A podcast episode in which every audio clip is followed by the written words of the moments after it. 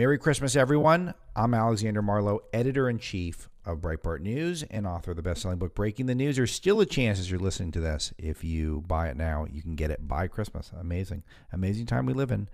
And uh, first of all, thanks to all of you who have told ten thousand people about the podcast. It is doing very well on the charts, moving up in a lot of places, and that's all thanks to word of mouth and all thanks to all of you telling people about it, and I hope you continue to do so over the holiday season as you see family and friends. Um, today, we talked about President Joey and his utter failure to shut down the coronavirus, as twenty twenty-one is about to become America's deadliest year on record, yet the topic of conversation, at least yesterday, from the Biden administration, is that you, yes, you have been all wrong. The economy is actually doing great. President Joey explains, or gaslights, depending on your preferred nomenclature. The disarray in our inner cities has never been more apparent. Two Democrat politicians got held up at gunpoint in a twenty-four hour period in separate cities across the country. I give you all those details. Uh, two guests today. Our Rome Bureau Chief, Doctor Tom Williams, checks in with, with us, and we discuss how the pandemic Christmas, another pandemic Christmas, is playing out across the globe. And we both recommend that the new year might be a perfect time for you to recommit to daily prayer or at least reading some scripture. Uh, certainly, I think, called for and helpful in uh, a lot of your lives, including mine. As an added bonus, Doctor Tom also takes a shot at Doctor Fauci and the friendly fascist at the N I H, Doctor Francis Collins, which was unexpected and enjoyable from my perspective. Uh, Mark Morgan joins me, who ran Customs and Border Protection under President Trump, to explain just how bad the situation is at our southern border. But he does bring a small amount of good news, as certain Americans are not waiting for the Biden administration, the federal government, to give them permission to enforce our laws. And uh, all that to come on the broadcast today. But before we begin or go any further, I do want to talk to you about American Hartford Gold. Uh, they are a great company, and they're coming in at the right moment, because all of you have noticed everything is getting expensive, and that's not going to change anytime soon. Bidenflation is here. It's not going anywhere. It, this is the biggest economic crisis since two thousand eight, and the government continues to print trillions and trillions of dollars, and the consumer prices are the highest we've seen in thirty years. I mean, maybe longer. If the government continues its out-of-control printing and spending, the dollar could continue its free fall and lose its coveted role as the world's reserve currency. So how do you protect your money, your retirement, your savings? Well, American Hartford Gold can show you how to hedge your hard-earned savings against inflation by helping you diversify a portion of your portfolio into physical gold and silver. They'll even help you move your existing I R A or four oh one k out of the volatile stock market and into a precious metals I R A, and they make it easy. They're the highest-rated firm in the country with an A plus rating from the Better Business Bureau, and they have thousands of satisfied clients. And if you call them right now, they will give you up to fifteen hundred dollars of free silver on your first qualifying order. So don't wait. Call them now. Call eight six six, six seven zero, seven six six zero. That's eight six six, six seven zero, seven six six zero, or text ALEX to six five five three two. Again, that's eight six six, six seven zero, seven six six zero, or text ALEX to six five five three two for American Hartford Gold.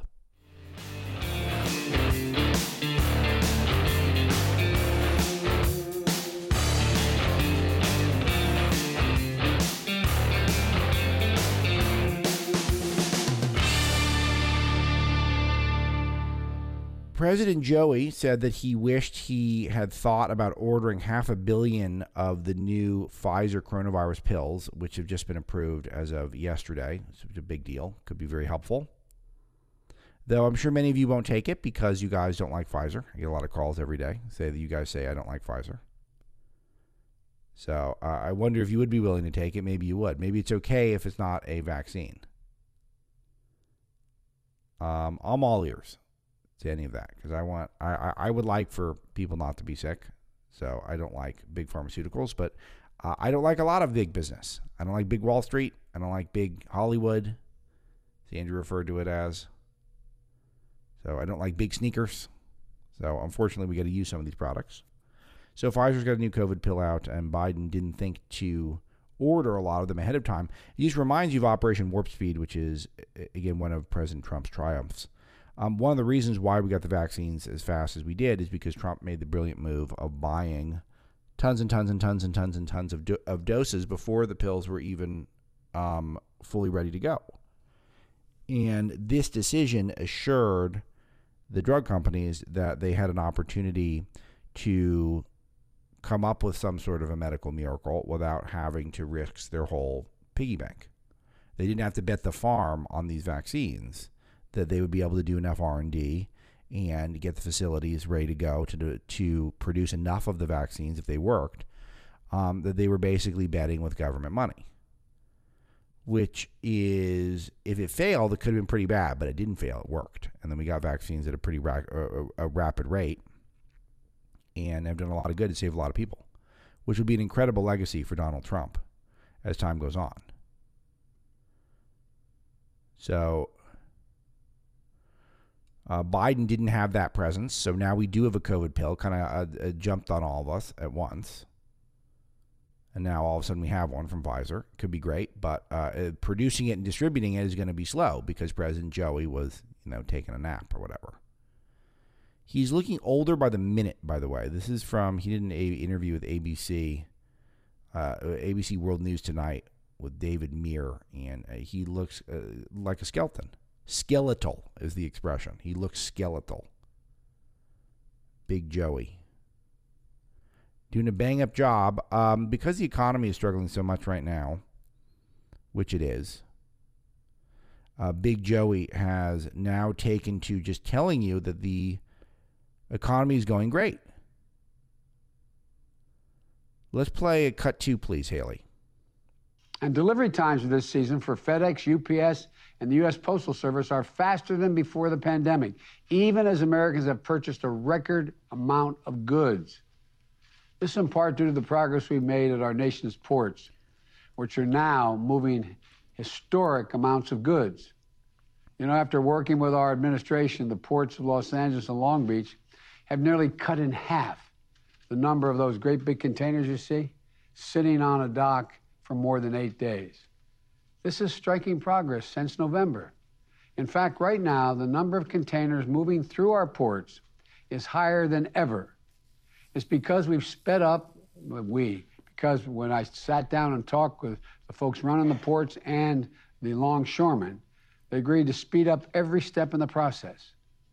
The okay, ports. Pause. So the tra- how many of you guys didn't get everything you wanted this year for Christmas? I didn't get the thing I wanted most because it's probably sitting on a port somewhere. I mean, sitting on a um, ship somewhere outside the port of Los Angeles. And then they moved, of course, all the ships uh, over the horizon so we couldn't keep getting photos of it to prove that Big Joey was incorrect about this. So he keeps touting what a great job he did, but so many people did not get, are not getting what they want this year. And maybe was it as bad as our worst case scenarios? No, but it's the United States of America. It's a, we should be able to get what we want to get.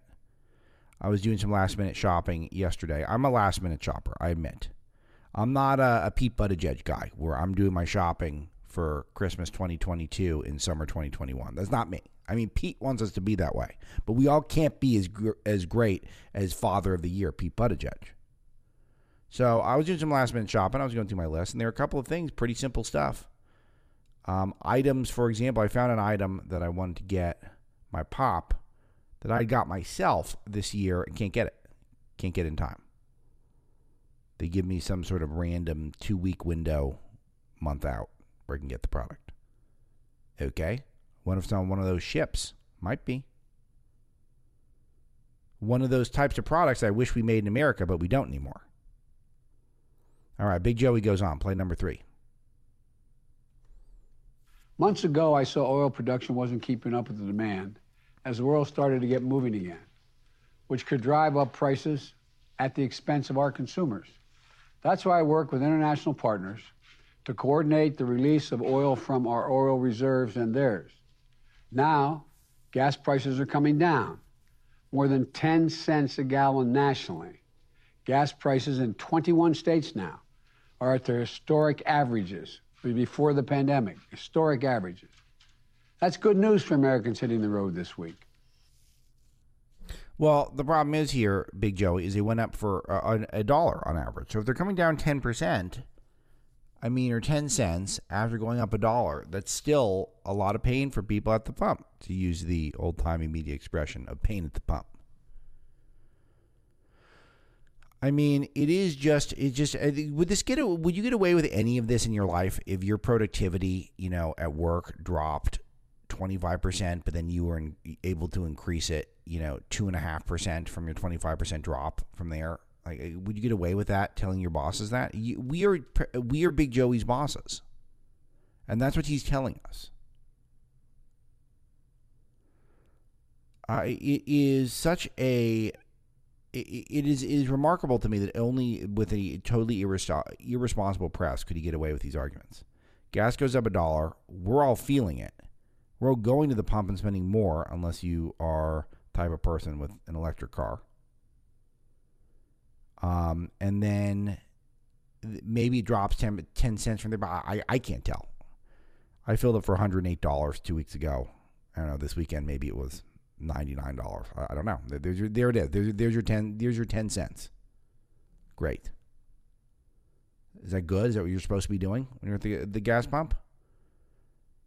And he still won't let us drill, baby, drill. I had a great interview with Sarah Palin over the weekend, the Turning Point U S A America Fast, which we will roll out. I, I accumulated a bunch of incredible interviews.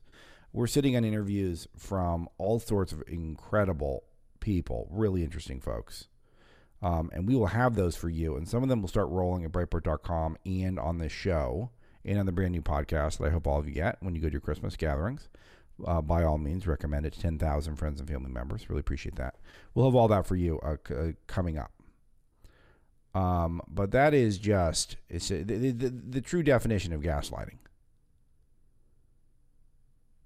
All right. He touts his economic accomplishments also. Let's play cut four. Go for it. In uh, the end of twenty twenty-one, with what one analyst described as the strongest first-year economic track record of any president in the last fifty years, nearly six million new jobs, a record number for a new president because of my staff and my cabinet. Unemployment down to four point two percent, three years ahead of the predicted time it would take to get to that number. Applicants for new small businesses up thirty percent. Compared to before the pandemic, and the fastest economic growth in nearly forty years. There's more as well. Today, America is the only leading economy in the world where household incomes and the economy as a whole are stronger than they were before the pandemic, even accounting for price increases. So the it, it, Big Joey would suggest to you that this is because of him. This is despite of him. First of all, all of these numbers, you can grade this on a massive curve because we're all comparing it to the pandemic. So, of course, we're going to have, you know, historic levels of growth and jobs created because the government told us all you're fired last year. And by all of us, meaning huge chunks of the population, that you're out of a job. Go home. You cannot work anymore. So a lot of those numbers are purely, purely born of the fact that we're coming out of a pandemic, and it's laughable that he would suggest that he has anything to do with them. But a lot of the comeback that we're having is because so many Americans are not listening to him and Doctor Fauci, uh, that we all need to shut down and have segregated Christmases and to put our masks on inside. And a lot of Americans are just ignoring Omicron. They don't care about it. They've it burned out on the media's insistence that we all need to be obsessed with the coronavirus. And a lot of them are going back to work, and they're starting small businesses. Because they see stuff like they see, you know, D C going back under mask mandates. They have the highest coronavirus cases per capita in the nation. And then they look at Florida with some of the lowest, not the lowest, and they haven't masked in over a year. So they've stopped trusting some of these people. And if there is any economic improvement, it is because there are so many people who are starting to ignore Omicron. And the media is acting like there's a big surprise. John Nolte's a piece on this. Um, that you can read at Breitbart dot com. Clueless media shocked America tunes out Omicron's ominous threat. Yeah, right, exactly. It's a they're, they told us all to be scared before the death toll came in. They told us the hospitals are going to be overwhelmed, despite the fact so many people already are vaccinated, and the symptoms for Omicron are already are uh, comparatively mild uh, compared to other variants. The good news for y'all is that uh, the American people are not buying Big Joey's spin this Christmas. They've given him a lump of coal in forty-five states. forty-five states, he is seeing his approval rating underwater. And California and Rhode Island are on a knife's edge. So only five total states is Big Joey. According to a civics poll, is he doing well? Hawaii, Maryland, Massachusetts, Vermont, Rhode Island, California. That's six.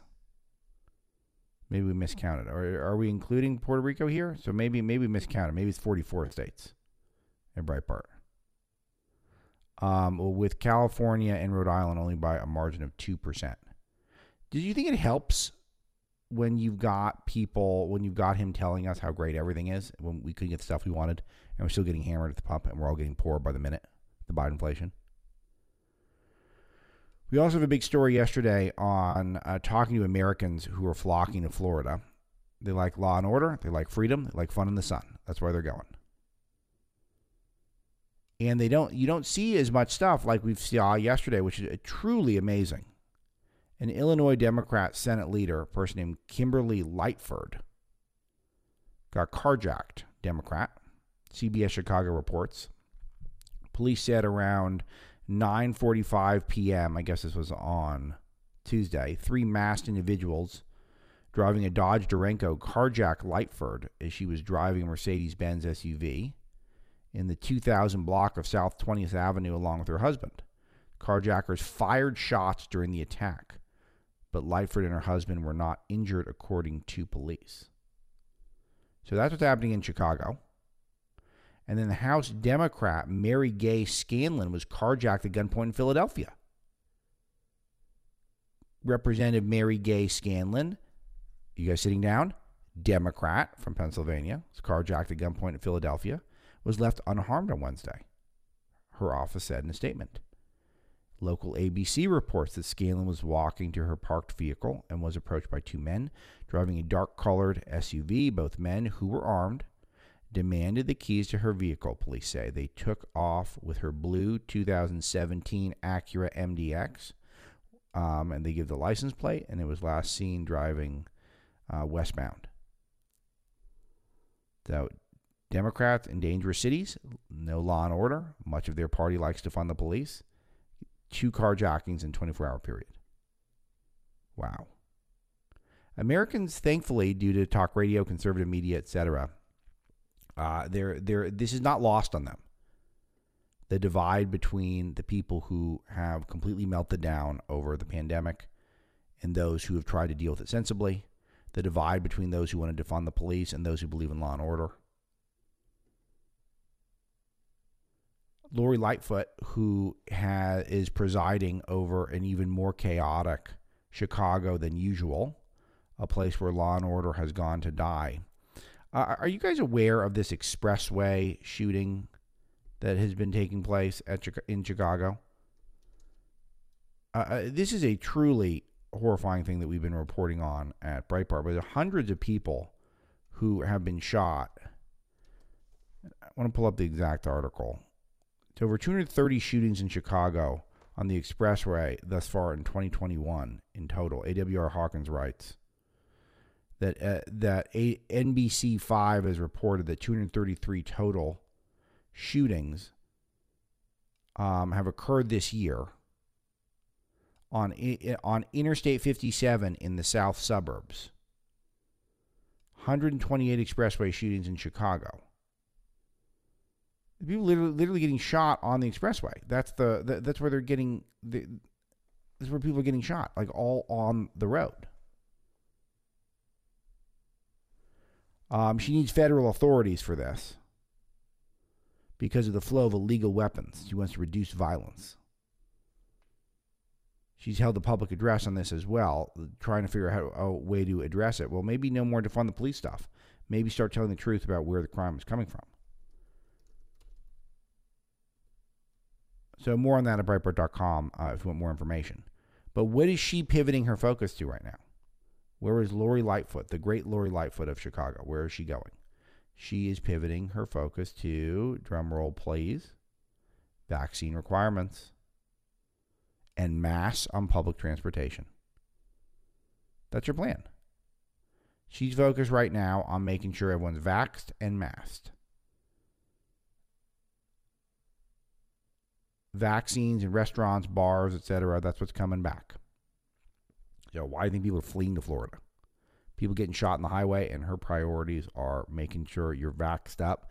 Uh, if you want a Chicagoan hot dog, those those you get in the street though, you might not have to get a vax to get those. Maybe if you want to eat it inside, it's cold right now in Chicago. How does the media going to deal with the fact that Xi Jinping says the pandemic's not going to end? I'm just wondering. Are they going to still tell us that if we just mask up some more without any standard of when we can take it off, and we just vax up some more, that we can somehow end it, even though we're not going to restrict travel from all over the world, which will not be ending the pandemic? One more economic thing that's uh, pretty interesting is that Big Joey is going to pull a one eighty, and he's going to reverse his student loan forbearance plan. So he suspended student loans, which I thought was sort of a no-brainer. It's a gift to people who are mostly in that middle class. It really does pay most of the taxes for the, the country.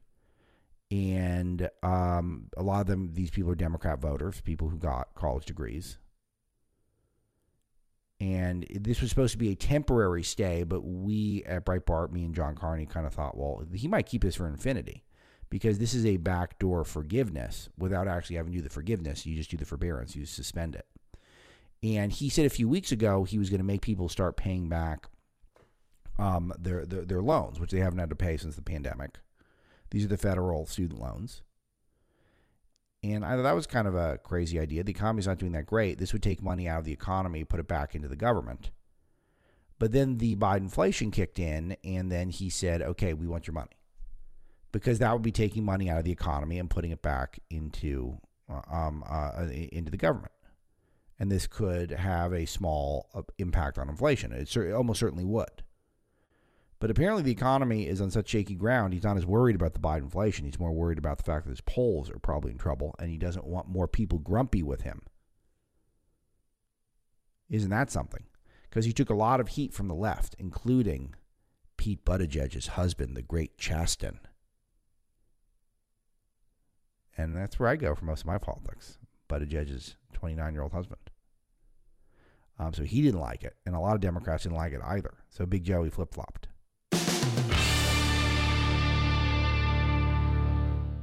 Did you know that there's a conservative advocacy and benefits organization with more than two million members and counting? It's A M A C, the Association of Mature American Citizens. A M A C has become one of the most important conservative organizations in the country. Joining A M A C gives you access to money-saving benefits, cutting-edge news, and a magazine full of insightful takes on today's most important issues. But most importantly, A M A C is working tirelessly to preserve the freedom secured by our Constitution. With a full-time presence on Capitol Hill, A M A C is pushing back against the efforts to defund our police, weaken our borders, and replace your freedom with government controls. Stand with me and over two million patriots by joining right now at amac.us forward slash Breitbart. That's amac.us forward slash Breitbart. The benefits are great, but the cause is greater. Join today at amac.us forward slash Breitbart.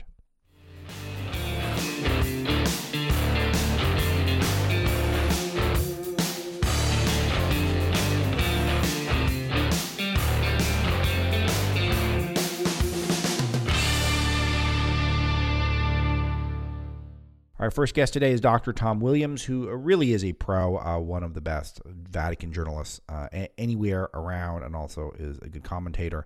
In his own right, we check in on what's going on in Rome, what's going on with the state of Christianity across the globe as we head in towards Christmas, and uh, perhaps a little bit of advice that hopefully some of you take, and uh, I think you'll benefit from it. All that to come. Let's play it. Doctor Trump, Merry Christmas to you. Uh, let's talk about Christmas in general, and then I always like to get an update on Uh, how your beloved city and my beloved city of Rome is doing, which is never, never great since the beginning of the pandemic. Uh, for, for, for, for different reasons, you never give me a great answer for this uh, over the last year and a half. Um, but first of all, let's talk about Christmas around the world. Uh, how is it different this year from last year, and how is it uh, different still, I guess, compared to pre-pandemic? Uh, any positive trends, or all kind of negative? What are the big trends? Well, I, I got my first really positive uh, kind of spiritual news that ties in with Christmas just a couple days ago uh, that I really didn't expect, because I've just had bad news after bad news after bad news of people leaving the church, people leaving the faith, people separating themselves. And uh, I was I was speaking with a priest who works down in Louisiana, and he said there have never been so many new vocations in the seminary, uh, men and women both going into religious life, uh, people approaching the sacraments again. He said there's been a real boom.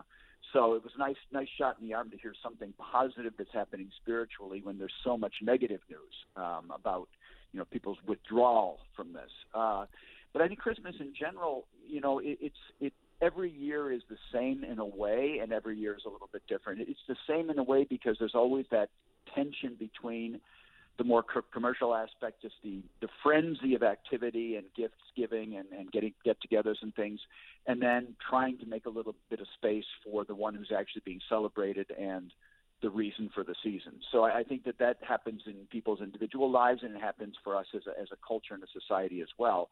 And we live that, you know, you live that certainly in the United States, which is still by and large a Christian country. You live it very much here in, in Rome, Italy, where I am, uh, a post-Christian country, if you will, but still very much culturally Christian.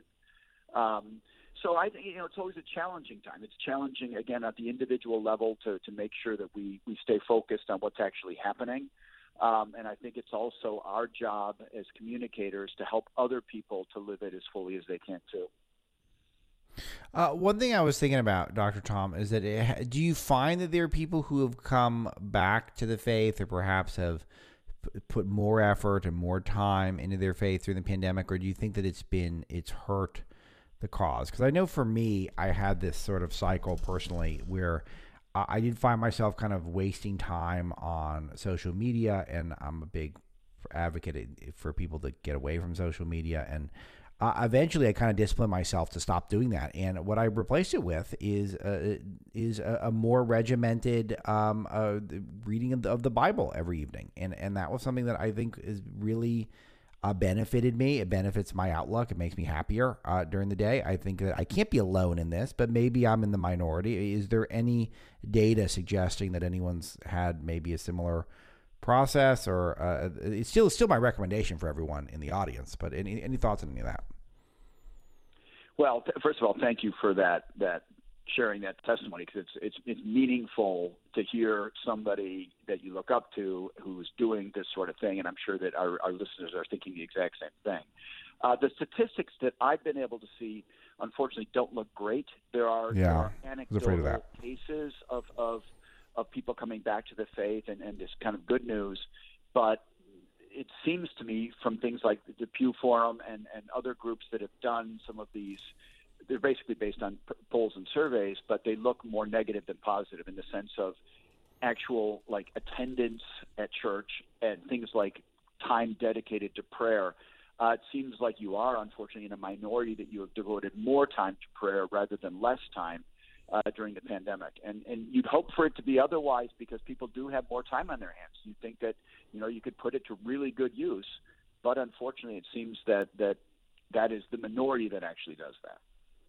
Yeah, and it, it took me a while to get there. There was definitely the first step was wasting more time on on computer, and then when I realized that was making me less happy, then you do have to discipline yourself to just have a clean break from certain things.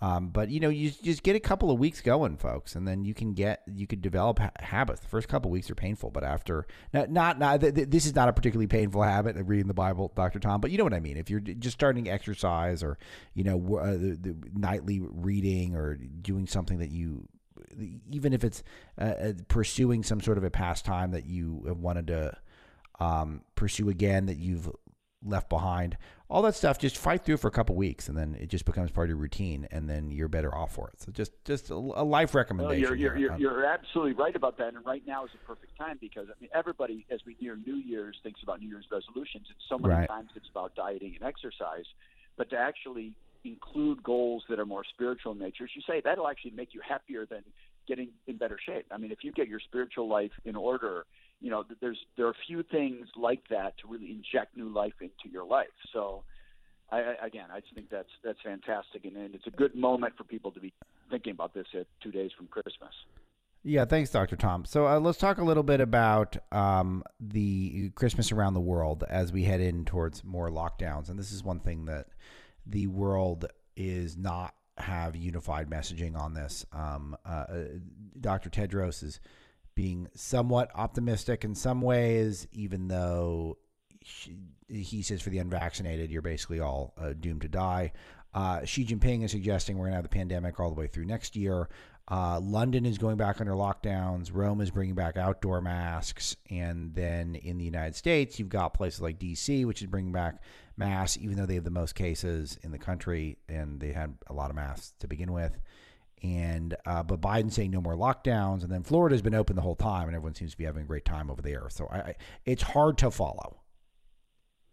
It, it is hard to follow. But I'll tell you, I've never been more thankful for our Federalist system in the United States than I have been during this pandemic. When you actually have options, when you actually have models that look different instead of one blanket policy imposed on, on a nation, and it allows people to experiment, allows people to, you know, prioritize according to what their people want.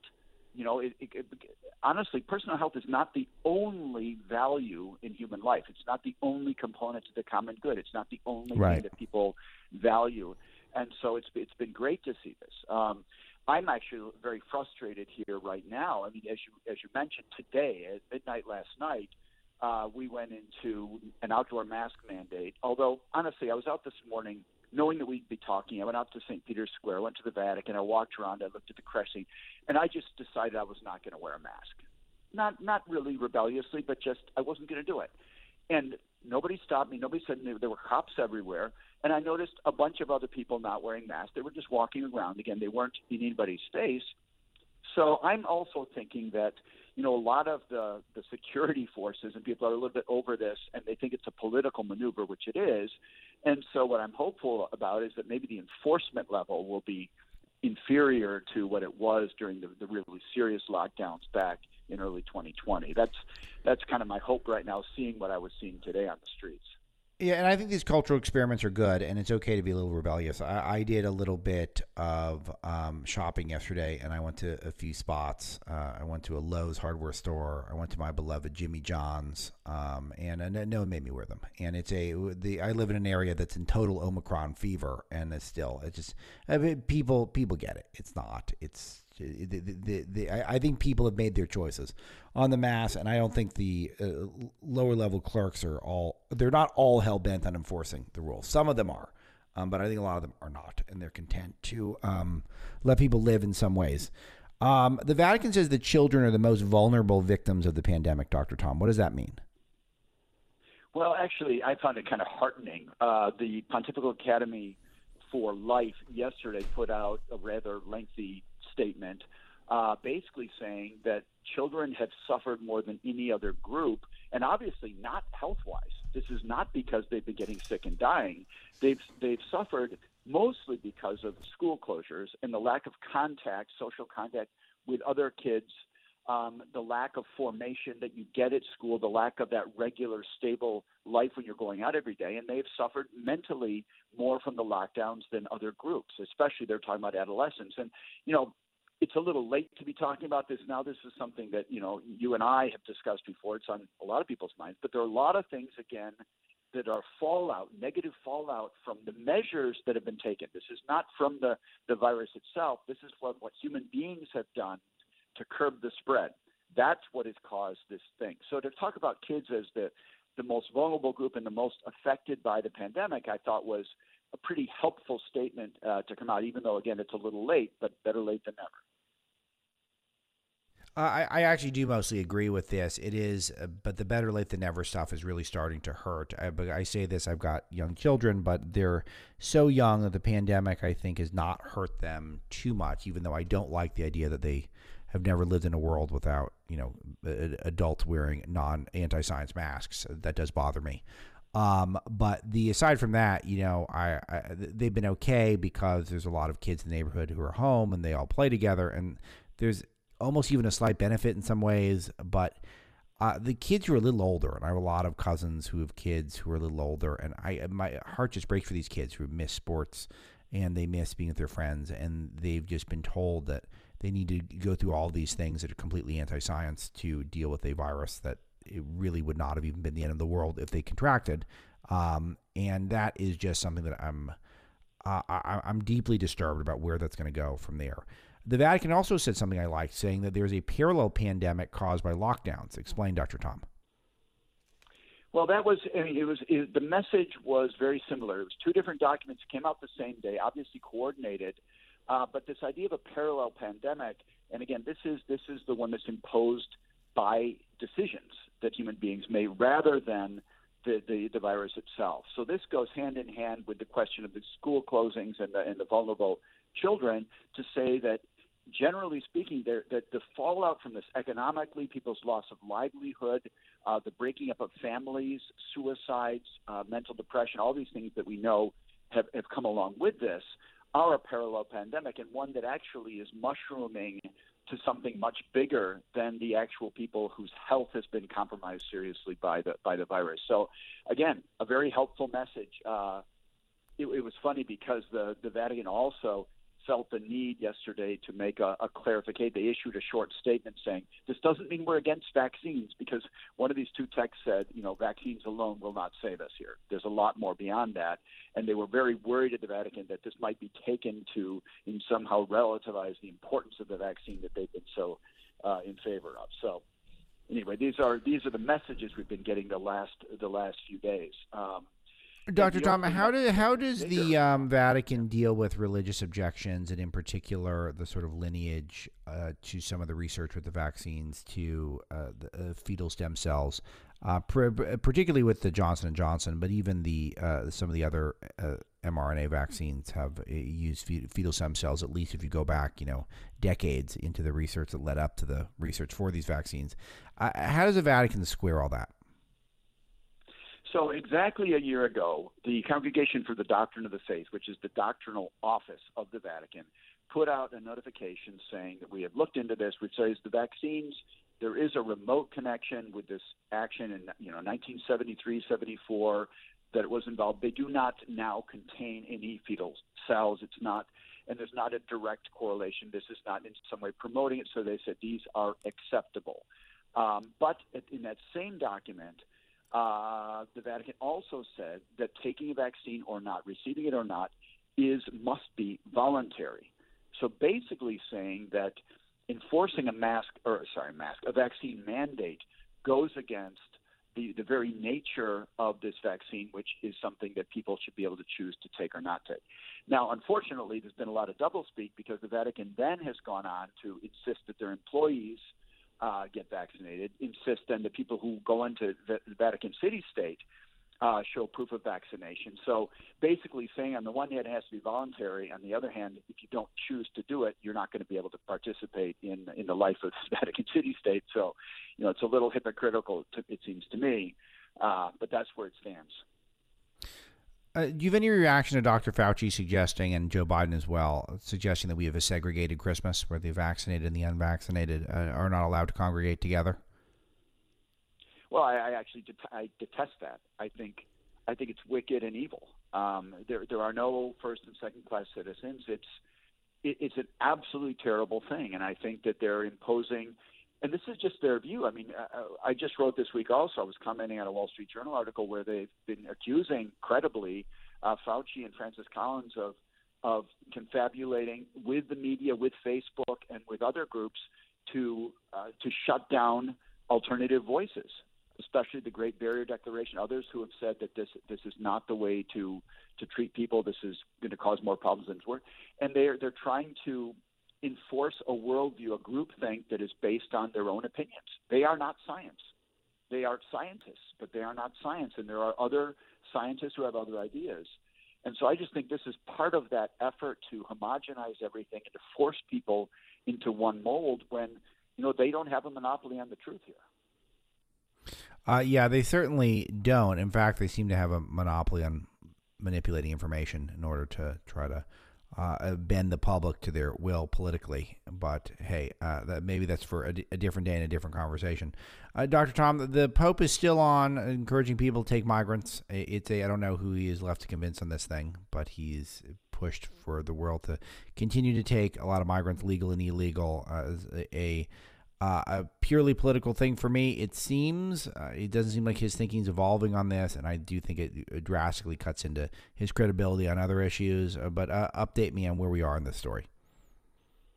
Yeah, well, he just had a statement, a very strong statement this week, basically saying that, that no nation can exempt itself from its obligation to take in migrants. And, and it seemed directed at Hungary because the prime minister, Prime Minister Orban, Viktor Orban of Hungary, had just said that he was going to um, deny, he was going to reject um, an E U plea basically to Hungary saying that you are violating uh, E U regulations by not taking in migrants, by not adjusting your own migrant policy. And and Orban's been great on this from the get-go. He said, we're a sovereign state, and our decision to take in or not take in migrants depends on the on the Hungarian people. And I think that Francis, what Francis said in his little address there was that in Europe, the brunt of the migrant e- expansion here and, and, the, and the, the arrival of so many migrants is borne by very few states. And I live in one of them, Italy. Um, but basically saying that everyone has to do their part and share in this obligation. And it was it seemed very much directed on these states, especially like Hungary, that are saying we can only, you know, we aren't taking any more migrants. We will help people. We will send aid. We will do what needs to be done uh, to be there for people, but we're not bringing them here. And, uh, you know, more power to them. But that that's, I think, the butting heads there of two very different ideologies. Doctor Tom Williams, our Rome Bureau Chief. Uh, last one for today, and I'm afraid to ask. Uh, my uh, family, you know, we were close ties to Italy. My uh, father-in-law is an Italian immigrant. My uh, wife was the number one Italian student at U C Berkeley back in the day. And uh, don't look her up. That's not fair. Uh, but the, um, the the we love Italy. We love vacationing there. And haven't been in a while. Um, uh, how are you guys doing?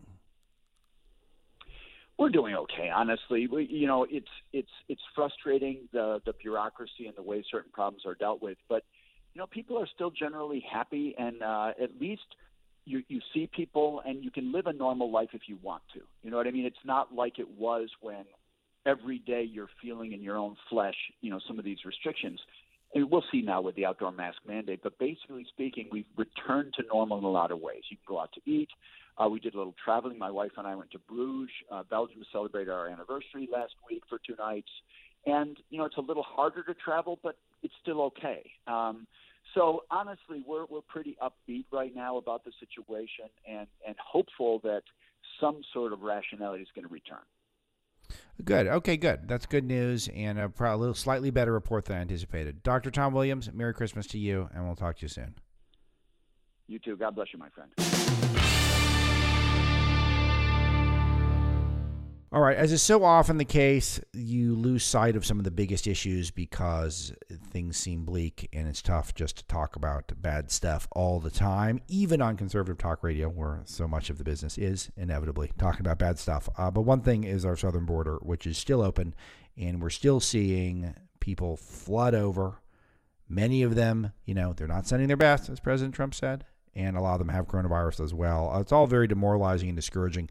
It's important to touch base and get clarity with people who really get the issue. Mark Morgan is one of those people. He ran Customs and Border Protection under President Trump. And uh, as I noted in the opening, he does have a little bit of a silver lining, some uh, some good news that is worth highlighting. This comes up in the interview as well.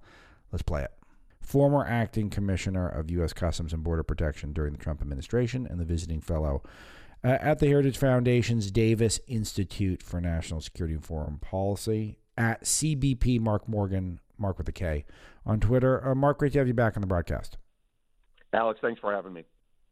So a lot to get to, and uh, we'll just start big picture. Um, one of the things that I find very irritating about the the Omicron hysteria and the the uh, fact that the nation is forced to talk about Um, the coronavirus over and over again, and the vaccines and the masks, even though pretty much I think everyone's made up their mind at this point on this stuff, is that we do lose track of certain things that I think are uh, really affecting Americans at a broader level.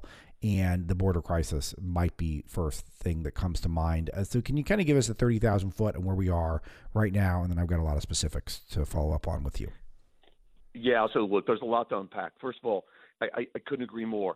We're not talking about this enough. As I was watching the President of the United States talk about uh, COVID nineteen and new variants, and how it is, if you don't get a vaccine, you're you're not a patriot. He, he said that. You're, you're, it's unpatriotic for you not to get a vaccine. Sure. Meanwhile, it's this president's policies that have incentivized two million apprehensions during his first eleven and a half months of office. two million apprehensions. Another number that's very important, Alex, six hundred thousand gotaways. That's six hundred thousand illegal aliens that have broken into our country and evaded apprehension. Why? Because sixty, seventy percent of our Border Patrol resources are pulled off the front line, pulled off the national security mission to process two million. Another four hundred thousand turnbacks that tried to illegally enter, but to avoid apprehension, turned back. That's three million. three million in twelve months that have tried to illegally enter our, our country. And guess what? Guess how many are being tested, and guess how many are, are being there's there's a mandate to, to, to be vaccinated.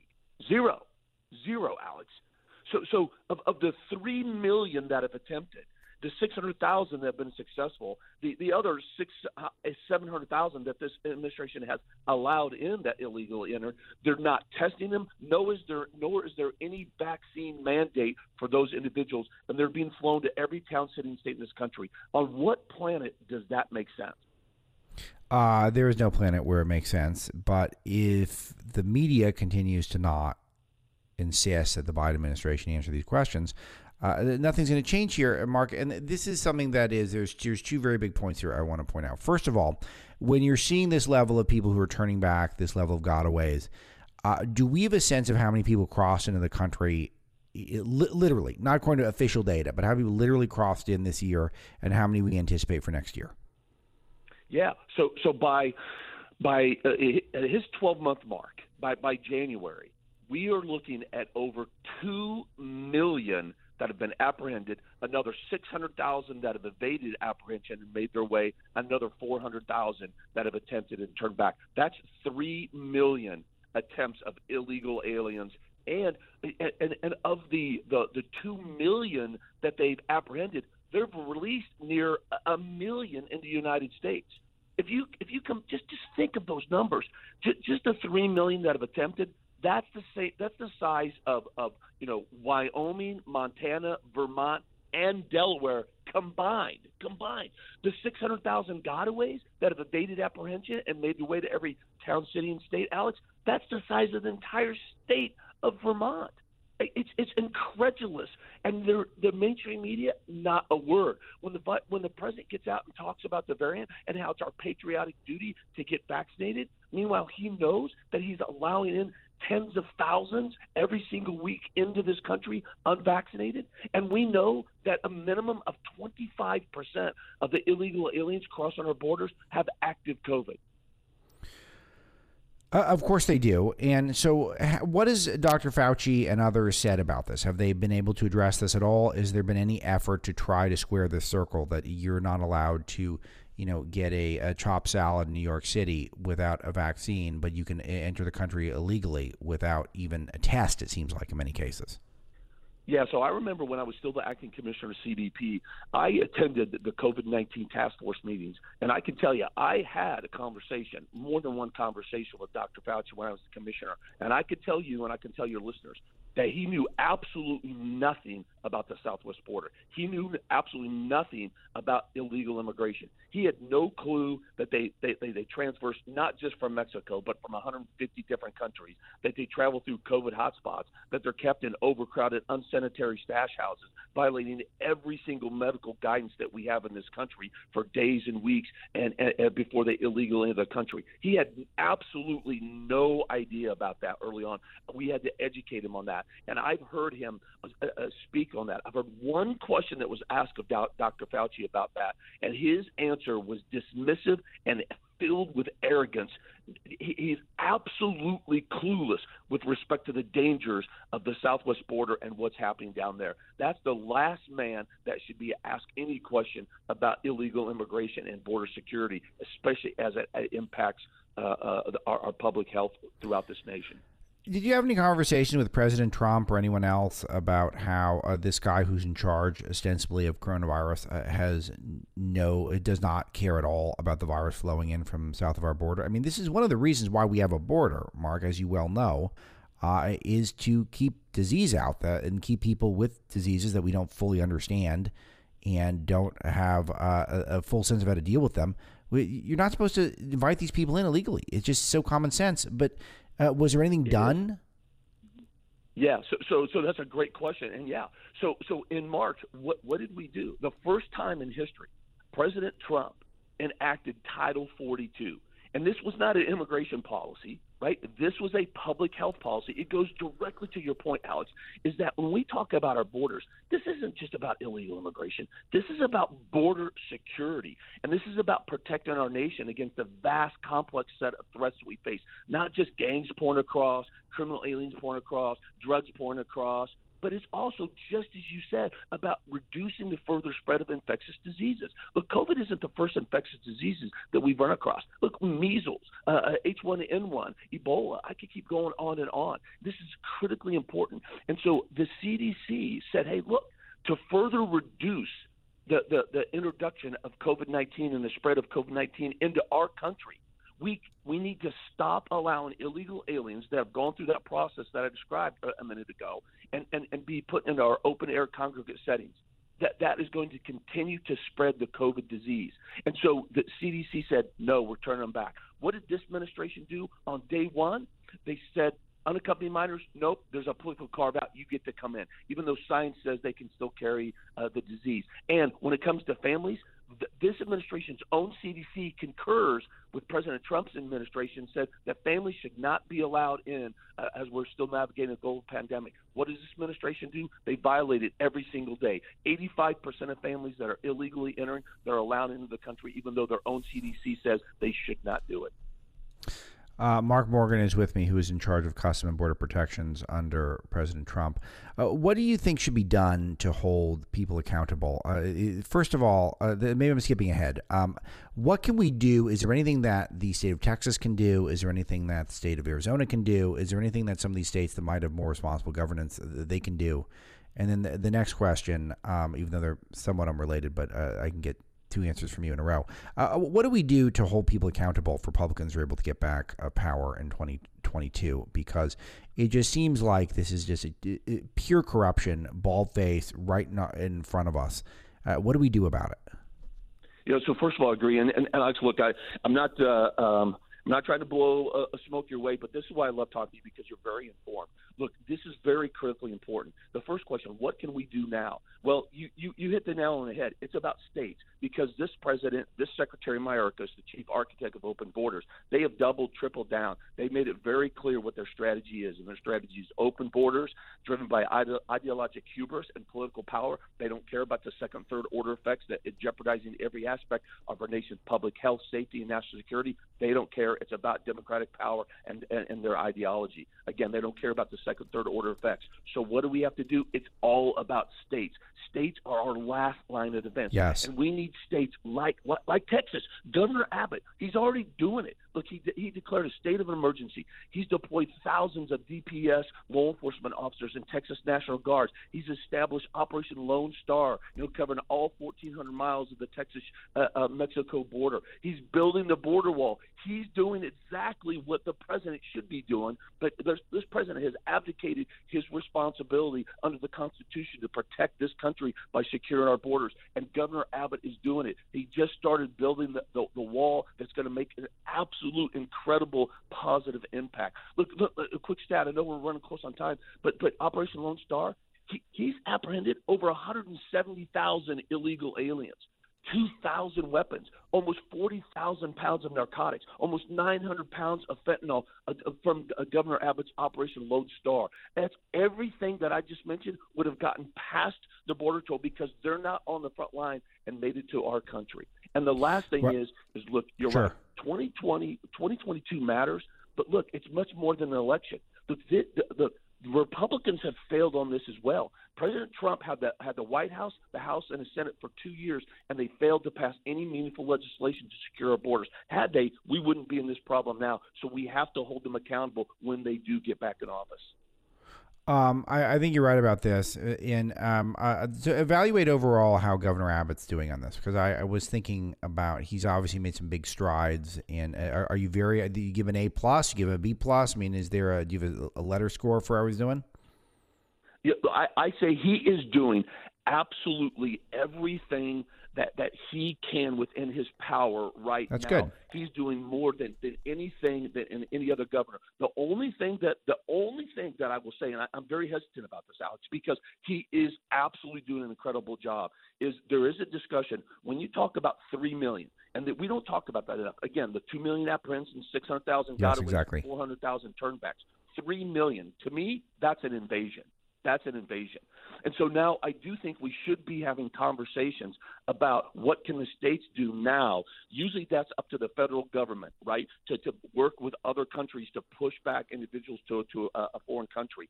Um, that that has not been allowed by the states. But if you look at the Constitution, I think we should be having a discussion right now about can the states do more, actually physically remove illegal aliens that have broken our country back to Mexico and back to their country. I think that's a discussion we should start having. Uh, what's the state of the border wall at this time? Uh, is it is it being dismantled? Is it just stopped? Is it just halted? Is there any part of the wall that's being built at this moment? Yeah, so Alex, again, another great question. So there's two things happening right now. First of all, uh, just recently it's come out, oh, the, the Biden administration is rebuilding the wall. No, that's absolutely not true. What they're doing is in very small areas, they've realized, holy cow, we've made a series of mistakes. When they stopped building the wall, they also stopped building levees in key areas, because under the President Trump, what we did was, and it was the smart thing to do, engineers agreed, is that there were multiple areas where we were building the wall in conjunction with levees, very needed levees. Well, when the Trump, when the Biden administration stopped building the wall, they stopped building the levee, Alex. It's extremely dangerous. Yeah, it's this this is pretty genius, and I know it predates Trump, but I was down there at the border in twenty nineteen, and you can see it. I mean, these things are really imposing, and they're also effective for other reasons as well. They, they are. And that's exactly right. And so when when uh, President Biden stopped building the wall, we stopped building the levee. And all of a sudden people are like, holy cow, this is extremely dangerous. And so that's what they're doing. So they're coming back and they're just doing what, what, what they created, this extremely dangerous condition that they that they started. They're, that's where they're going to go and finish those areas. They're not building wall to actually secure our border. Again, Governor Abbott is the only one that's doing that. The last thing, too, is there are – there are hundreds and hundreds of millions of dollars worth of prefabricated steel uh, bollards that are just wasting away along the southwest border. And Governor Abbott, this is another point, he's actually reached out to the federal government and said, hey, can we buy that? We'll buy that from you to use it. They have refused to answer. They refused to work with Governor Abbott. Meanwhile, millions of dollars of steel are wasted away. And one last comment on that, guess what? Uh, um, they're they're actually – what are they doing with it? Well, they're, the federal government right now, the estimates from Senator Lankford's uh, um, review that he did, three million dollars a day. Taxpayers are paying three million dollars a day to safeguard the steel that is just rotting away to actually not build the wall. That's where we're at, Alex. What could possibly the explanation be uh, – what could possibly be the explanation for having the steel beams that could make the bollard fencing down there and not – just erecting them and standing them up and securing the border a little bit more? Pure politics. And here's why I say this isn't just Mark Morgan's opinion. Let's look at facts. Let's go back to two thousand six. This is very important, Alex. It's a very important question. two thousand six, it's called the Secure Fence Act. I really encourage your listeners, just take five minutes, Google two thousand six Secure Fence Act. That is where there was bipartisan support, both on the House and the Senate. Uh, uh, the, over eighty percent of the senators voted for the two thousand Secure Fence Act, which resulted in what? Building six hundred fifty-four miles of wall along our southwest border, including senators like Schumer and others, uh, including uh, uh, uh, then Senator Hillary Clinton and, uh, wait for it, then Senator Biden. They all voted for the two thousand six Secure uh, Fence Act, again, that resulted in six hundred fifty-four miles of wall being built, including wall that was still being built in the first uh, uh, years of the uh, Biden um, Obama administration. And now all of a sudden it's immoral and it's ineffective. It's pure politics. It defies a, a, a past uh, history, and it defies every single uh, bit of data statistics. Anywhere along the southwest border where they employ the multi-layer strategy of infrastructure, technology, and personnel, every measure of success goes up. Our border's more secure, and our country's more safe. That's why I know they're lying to the American people, and this is all about politics. Mark Morgan, former acting commissioner of U S Customs and Border Protection and visiting fellow, the Heritage Foundation's Davis Institute for National Security and Foreign Policy. Anything else I can plug for you, Mark? No, I'm good to go. Thanks. I just appreciate the time and getting the truth out to the American people. Yeah, my pleasure. Always good to talk to someone who has even more knowledge on the subject than I do, which I appreciate so much. Thanks, Mark. We'll talk to you soon. Merry Christmas to you. Merry Christmas, Alex. Thanks. All right, that will do it for us for today. Again, Merry Christmas to all of you. Do your best to check in with your families and friends. Maybe punch out from the internet and the news for a little bit and appreciate life. This is America, the greatest country that's ever lived, and we still have a fighting shot at saving it if we fight hard every day. But Christmas is for celebrating, and I hope you all enjoy. Thanks to producer Haley for pulling double duty today with producer Greg Evan on vacation. And thanks a lot to Robert Marlow, who helps me select topics for the opening. And thanks to all of you for, again, recommending the show to friends and family members, picking up Breaking the News, and uh, we will see you after the Christmas holiday.